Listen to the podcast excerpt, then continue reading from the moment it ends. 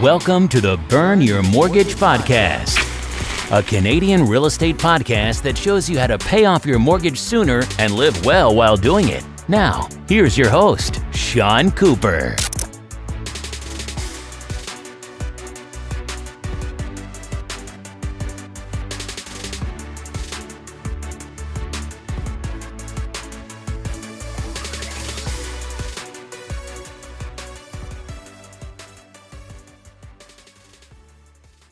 Welcome to the Burn Your Mortgage podcast. I'm Sean Cooper, and it's great to be back for another episode.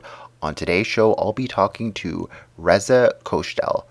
Reza Khoshdel is on a mission to help you break free of the limitations that are holding you back from being the best version of yourself. Reza is a stock trader, a co owner of a luxury floral boutique, and a real estate investor who strives to help people get on the path of financial freedom. For Reza, financial freedom is something deeper than money. It's the ability to live a purposeful life on your own terms. He strives to help people break free of the internal chains that hold them back from attaining this freedom through lessons from his own personal journey. In his free time, Reza runs a TikTok channel that he uses to teach people the technical skills needed to successfully trade the market. Without further ado, here's my interview with Reza Khoshdel. Hi, Reza. How are you doing today? I'm great, Sean. Thank you for having me. It's wonderful to chat with you and a pleasure to have you as well. Thanks for reaching out to me and suggesting that you be a guest on the podcast. I mean, it's great to have a long-time listener on the podcast and to have a friend on the podcast as well. It's an absolute pleasure. I've been your friend and your fan for a very long time. So it's actually great to be on the podcast that I've been listening to for so long. Reza, you've had quite a journey. After we went to Ryerson University together, you worked as well as you uh, moved to Manitoba for a couple years and got your master's there. And you've definitely been successful in your career.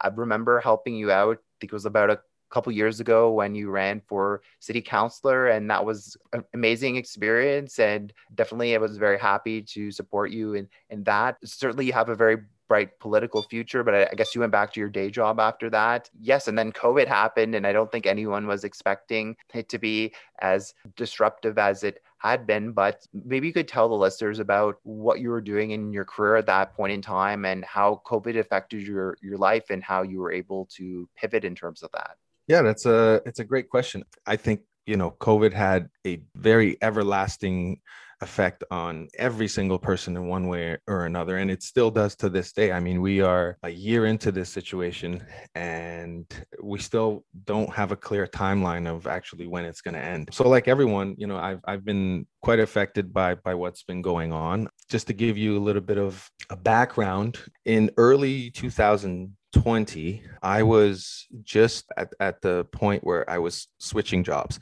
At that particular point, I was working for an educational institution, a, a for profit educational institution. And I personally, I was in charge of, of a bunch of franchisees across the GTA network. So early on in 2020, I was switching from that job to a new position. So I gave my three weeks notice and I actually decided to take a week off before the new job started, just to kind of get my mind in, into into the zone and, and de-stress a little bit. And on the Wednesday of that week, I actually got a call from my new employer advising me that would that they were rescinding the offer. And the reason wow, what a were, nightmare. yeah, I mean, and uh, you know, I already gave my three weeks notice. I had my, so to speak, that box of my belongings in my car still. You know, I said my goodbyes. It was over. And so on the third day of my so called vacation, where I was trying to get ready for my new position, I got a call from their vice president. And he told me, quite distressed actually, on the phone, that they would have to rescind the offer that they gave me. And the reason for it was this little nuisance that was sweeping the country at the time and for the world, uh, for that matter, the coronavirus.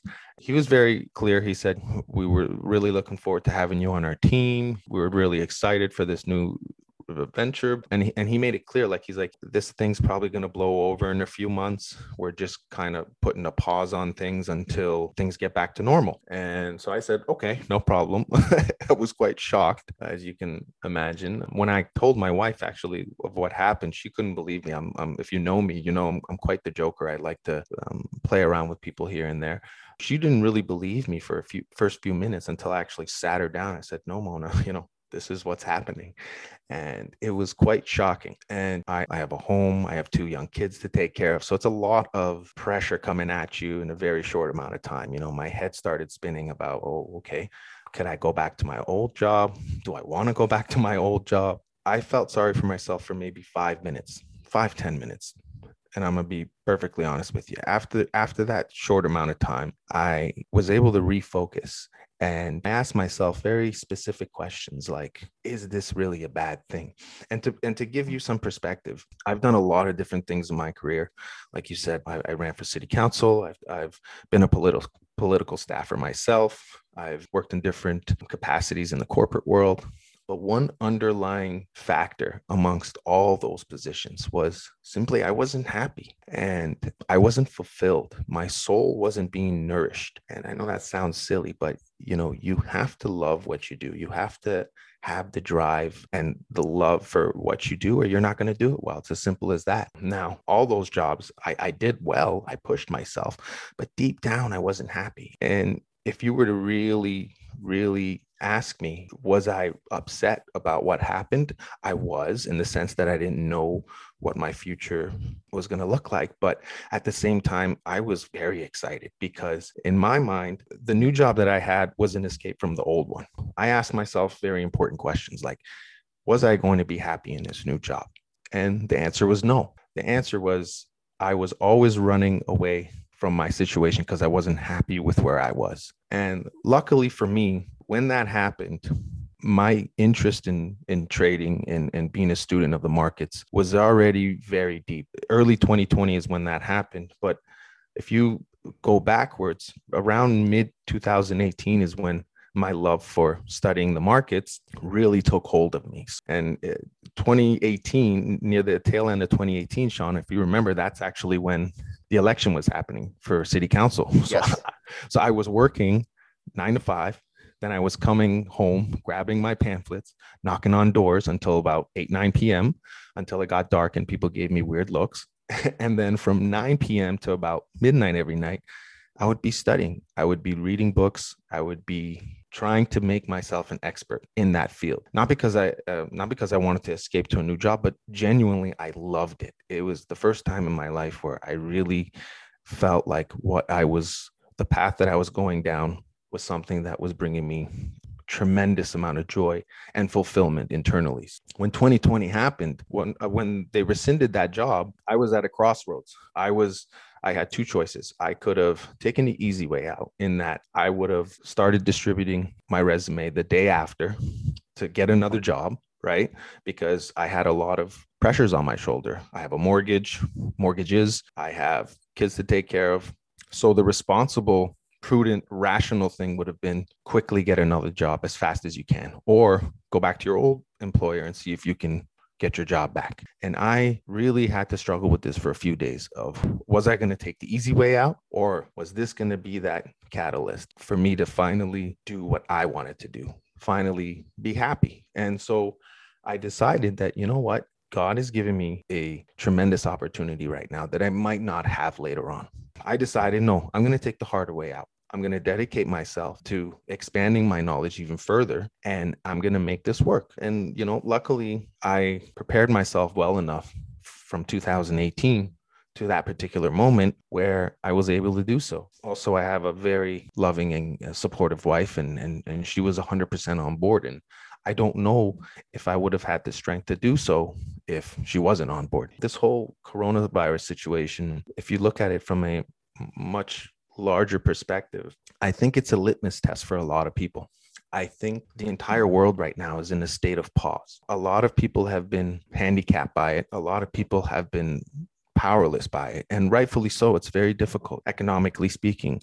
People are on the brink of losing it all because either they lost their job or their job isn't paying what it used to. So I think it's a very interesting time in, in our generation, in our lifetime right now, where if people aren't genuinely happy about where they were prior to March 2020 or January 2020 when the world changed, then I think right now is is the time to do something about it. And my goal is really to empower people to take that step. And it's not easy and it's not guaranteed. But at the end of the day, do what makes you happy. Do what nourishes your soul. That's really my goal. If I can share my story and make one person pause who's currently not happy with the situation they're, they're in, and and to make that person take the leap and empower themselves to change their their lives then then it's a win for me and i've i got lucky the trading took off quite early on when when i went full time on it near that time my wife whose little hobby of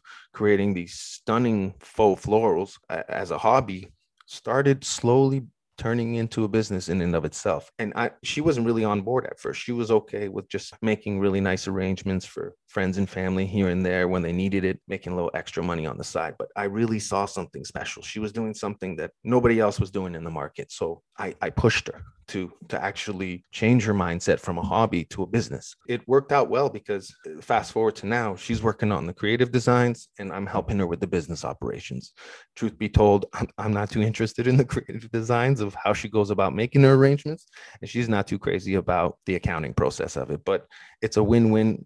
It's working, and we've been very lucky in that the amount of feedback we've been getting is is tremendous and in less than a year, this thing has gone from a hobby to a full fledged business. Wow, that's really a remarkable story. Thanks so much for sharing it with the listeners, Reza. I mean, certainly COVID 19 was a difficult time for everybody. Like, I didn't have this happen to me during COVID 19, but I certainly know how it feels to have a job offer rescinded. I had a similar experience during the financial crisis. I got a job offer for what I thought was going to be my dream job. And unfortunately, because of a company merger, my job offer got rescinded. And it was definitely very disheartening and disappointed. But I used that uh, as an opportunity, similar to you, to pivot and, and figure out exactly what I wanted. And everything ended up turning out well for the end. But I certainly like how you looked at COVID as a glass half full rather than half empty situations. Definitely very inspiring story. And, and thanks for sharing that with our listeners. Thank you. The second piece of the story that definitely, like, certainly the first piece of the story is, is motivation, because I think certainly with COVID, everyone can use a motivational story these days. Certainly day trading as well as helping out with your wife's business was something that that you've been investing your time on recently, but you've also gotten into real estate investing as well. So maybe you could just talk about what encouraged you to do that? Were you addicted to the shows on HGTV and that encouraged you to get into it? And maybe you could just tell the listeners about what you've been doing in terms of real estate investing, like renting out part of your property or buying another property. Maybe you could just tell the listeners about all that, especially as a first time real estate investor like you do. Have your primary residence, a very nice house in, in Toronto. But yeah, maybe you could just talk about like why you decided to get into real estate investing, how your experience has been as a first time landlord. Because I, I definitely think that there are a lot of people who would like to make the leap leap of faith to being a real estate investor, but they're just a bit nervous about doing that. So, yeah, maybe you could just share your whole experience with the listeners. I would love to. Yeah, real estate is definitely another passion of mine. It has has been for for many years now. Um, just to give you some some background, my wife and I we bought our first house in 2014 in the uh, Corso Italia area. So this is like St. Clair and Dufferin area. So we bought it for $309,000 roughly. We poured in almost everything we had, but we also were able to utilize a home improvement financing program that actually gives you 15% of the total cost of the home for renovations. So after everything was said and done, we were all in for around $350,000. And, and in two years, we sold that for $655,000. Dollars. so in, in, a very good return in two years of three hundred and five thousand. And that's remarkable. And the reason was I, it was two reasons. Uh, a we chose a neighborhood that was just in the early phases of being gentrified, where you know a lot of old homes were being torn down replaced with new ones. But more importantly, we got in at a very at a time where the real estate market was very strong. So what we did, we used the proceeds from that sale and we purchased our second home in 2016, the one you referred to earlier, and we bought it for 815,000. And again, we utilized that home improvement loan on the principal. So all in, we were in for around $940,000. Now, again, we were very careful about where we bought and we found the home right now in another up and coming neighborhood, this time in Eastern Toronto, West Rouge to be exact. And the comparables around us were actually much higher than what we paid for our house. But the reason for this was the same reason with the first house, in that we looked for that diamond in the rough. This house, when we first bought it, it was clean, but it was very outdated. And so that naturally scares a lot of people off. But for people looking for a deal, and to actually stand out from the competition, these types of homes can actually be leveraged to your advantage, especially when we live in such a hot market like Toronto. So by looking for the diamond in the rough, that meant we had less competition and we made the home fit to our needs. But more importantly, we also were forward thinking enough to strategically go with the lender that would allow us to refinance the home after a short amount of period instead of waiting multiple periods. And we use that money to put it into another home as an investment property. You know better than anybody, Sean. Toronto is a very expensive real estate market. So we actually went out of province to do this, mostly because when it comes to investment properties, cash flow is king right? You you want positive cash flow. And Toronto and its surrounding areas being such an expensive market, we were actually able to find a home that would pay down our monthly mortgage and at the same time leave us with a decent amount of money left over after all expenses were accounted for. Once again, in, in that out of province home, we found the diamond in the rough. We put some money into renovating it and then we started renting it out. Fast forward to last year, and we utilized that same principle and we put money into our, our basement so we renovated the basement and we started renting that out. And as we speak right now, we're repeating that process all over again with, with the investment property, where we're in the early stages of refinancing to use that as a down payment for the next investment property. And I know you guys talk about that BRRRR method a lot buy, rehab, rent, refinance, and repeat. And really, that is the key to, to the whole strategy. It's quite simple but it really works out. So if you play things smart and don't shy away from some risk, you can literally repeat this process over and over and over again. It makes sense at the end of the day, the strategy. And so why not have the equity in your home work for you rather than the other way around. Some people, when I tell them about this strategy of using your property and refinancing for the next one, well, they'll be like, well, why don't you just save up and put the cash down yourself instead of refinancing and putting yourself into all that additional debt? But one thing people aren't too in tune with is that there's there's a notion of good debt and bad debt, right? And we were so enamored with the notion of bad debt that sometimes we don't realize that good debt does exist. You can use debt as a leverage for your own advantage if you do it correctly. That's ultimately what we're doing now. Now, get a home, a diamond in the rough home, as I call it, renovate it, have somebody pay down that mortgage for us, refinance, and do the process all over again. And, and that's where you're using your assets to your own advantage because Lord knows the bank's making a lot of money on, on your back with the mortgage rates. So why not do something that puts you out ahead in, in the future? Wow. Well, thanks so much for sharing your journey to being a real estate investor. And I'm just curious, what's kind of the thing that pushed you to do that? And perhaps you could tell me about your motivation for doing it as well. Like, I, I, my understanding is financial freedom had something to do about it. What kind of, I guess, gave you that push to actually go ahead and pull the trigger and actually go ahead and, and become a real estate investor? That, that's a great question. Ultimately, Sean, if, if you want, if anybody is looking to be financially free, they have to do one of three things when you really boil it down to the core principles. It's either you're going to re- invest in the stock market, and I don't mean gambling stock market, I mean building wealth over time. You know, and you could do that in numerous ways, like ETFs and index funds, where you're not exposed to market risk like you would be with a single individual stock. So, so real um, stock market is one. Number two is real estate, and number three is entrepreneurship those are the three core pillars that can ultimately change someone's life and make them financially free. But if we could take a step back and look at things at, at, at maybe at a more broader sense, if you were to really delve deep into the core principle of my story, it comes down to personal empowerment. I have been lucky to work in several capacities in, in my life, and we discussed it from the political thing to business. But now, while I was successful in the traditional sense, for example, climbing the corporate ladder, making okay money, never at any point during that process was my soul being nourished. So just to give you some some context, when I graduated from grad school in 2012, I was like many people before me. I was eager to get out in the world, make something of myself, and and do what I've been taught to do. Right, get a job, work hard, buy a house, start a family. But over time, I realized that this so-called dream was not necessarily something that brought much fulfillment in, my life. Primarily because through a lot of pain and self-reflection, I realized that I wasn't living for me. You know, I was living for people around me, whether it was my parents, people I grew up with, my social circle, whatever the case may be. But as the years went by, I became more and more, I, I guess you could say, depressed, right? Because I wasn't being fulfilled. And it was ultimately for two reasons. One pertains to what I've already alluded to the notion that the work itself was not bringing me joy.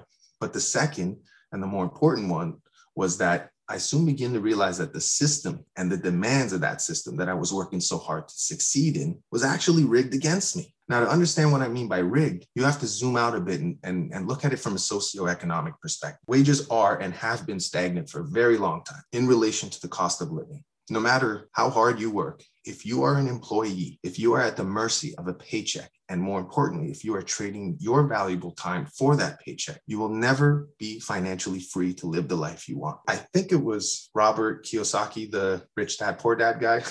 who said it best. He said, People get addicted to a paycheck. And the reason they do so is, is they get married to the idea of stability and security. That stability and security comes at a great cost that most people don't necessarily comprehend. And oftentimes, if they do, it's too late. Now, that classic mentality, as I mentioned earlier, go to school, get a job, work your way up, that may have worked decades ago, but it doesn't anymore. One of the main reasons is the advent of technology of this global world where you are no longer competing against competitors in your local market, but those halfway across the world. And this had this has had tremendous positive and negative implications on our livelihood. So this environment has granted many working class people a lot of newfound opportunities and freedom. So there's a lot of positive, but it has also imprisoned them at the same time. So if you don't work your butt off and sacrifice, sacrifice, sacrifice for your employer, the economic costs to the employer of replacing you are lower than they have ever been. So because of this, employers are aware of this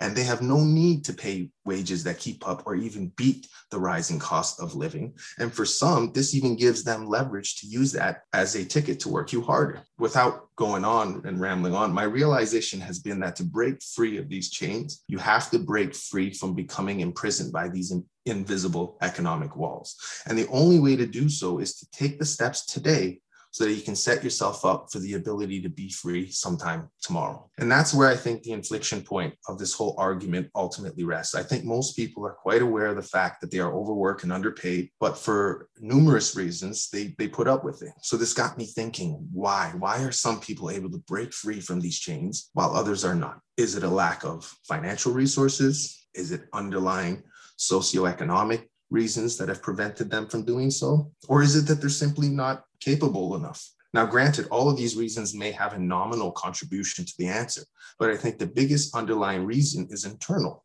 It is this notion that some simply believe within themselves that they are capable of make these changes to be financially free, while others have written themselves off for not being able to do so, for whatever the reason is. So, my passion, Sean, is to help every single person I can to break free of those invisible chains. And, and that's really what what my story is about. It's if you're happy, if you're fulfilled with your life and you have no complaints, then all the power to you. But my message is for those people that are listening that are not being fulfilled, that feel like they're chained to their job, to their economic circumstances. And the only way to break, break free from those chains is to dig deep, dig really, really, really, really deep to find out the core cause of why you cannot break free from those chains. And oftentimes it's more internal than external. It's it's the thoughts it's it's the it's the messages that we tell ourselves that prevent us from being the best version of ourselves that we can be. So hopefully, my story here can, at the very least, inspire one person to be like, you know what, I'm in that exact situation and I'm going to take steps today so I can be free tomorrow, whatever that freedom is defined as. Wow, well, that was very deep. And I've certainly, I think you've given the listeners a lot to think about. Thanks so much for sharing your journey and being vulnerable with the listeners as well and being so honest. I certainly think that honesty is, is always great. And certainly, you know, real estate can be a great way to reach uh, financial freedom. And I'm glad that you've been able to invest in real estate and, and use that to be able to unlock that true happiness. So, yes, uh, I appreciate you sharing your story, Reza. So, it's been wonderful having you on the podcast today. Before I let you go, is there anything of interest that you're working on or that your wife is working on or you're both working on that you'd like to share with yeah uh, so my day is completely filled from morning to night. And uh, but no matter how busy i am i love every single second of it because i'm doing things that i love. So you know my typical day is i i start my mornings around six and I'm trading the markets until maybe noon. And then from noon, I work on my wife's business till about seven, eight o'clock, and then maybe look at some notes for my trading for the next day. So that's my life. So definitely, I would love to give a shout out to, to my wife's business. If anybody's interested in luxury faux florals for their next event or just to spruce up their own home, you can go to earthandglam.ca, earthandglam.ca, and, and check us out there. Also, myself, I, I decided to kind of take my passion for trading and my passion for, for helping people and kind of meshing them together. So, a few months ago, I started a, a TikTok channel. It's called Mista Market. I go by the moniker of Mista Market, and I'm, and I'm literally just teaching people technical skills, the skills necessary for them to actually trade the stock market. So, you can check me out on that. I'm actually working on my YouTube channel as well. So then that way I can delve into those topics on a much deeper level and just help people. That's all I want to do. I just want to help as many people as I can to, to break free from those chains. And I thank you very much for providing me the opportunity to, to spread my message today. Thanks for listening to another episode of the Burn Your Mortgage podcast. Besides being a podcast host, I'm also an independent mortgage broker. If you or anyone you know, family, friends, coworkers, or neighbors could ever use any unbiased mortgage advice or second opinion, feel free to reach out. Email me at Sean, that's S E A N, at burnyourmortgage.ca or call or text me at 647 867 3711 for a free mortgage consultation. Also, be sure to head on over to www.burnyourmortgage.ca and sign up for my free weekly newsletter. As a small token of my appreciation, you'll be able to download my ultimate mortgage checklist on choosing the perfect mortgage. I look forward to hearing from you and helping you with all your mortgage needs. Once again, Thanks for listening. You've been listening to the Burn Your Mortgage podcast. Don't forget to subscribe on iTunes and leave a rating. Until next time, happy mortgage burning.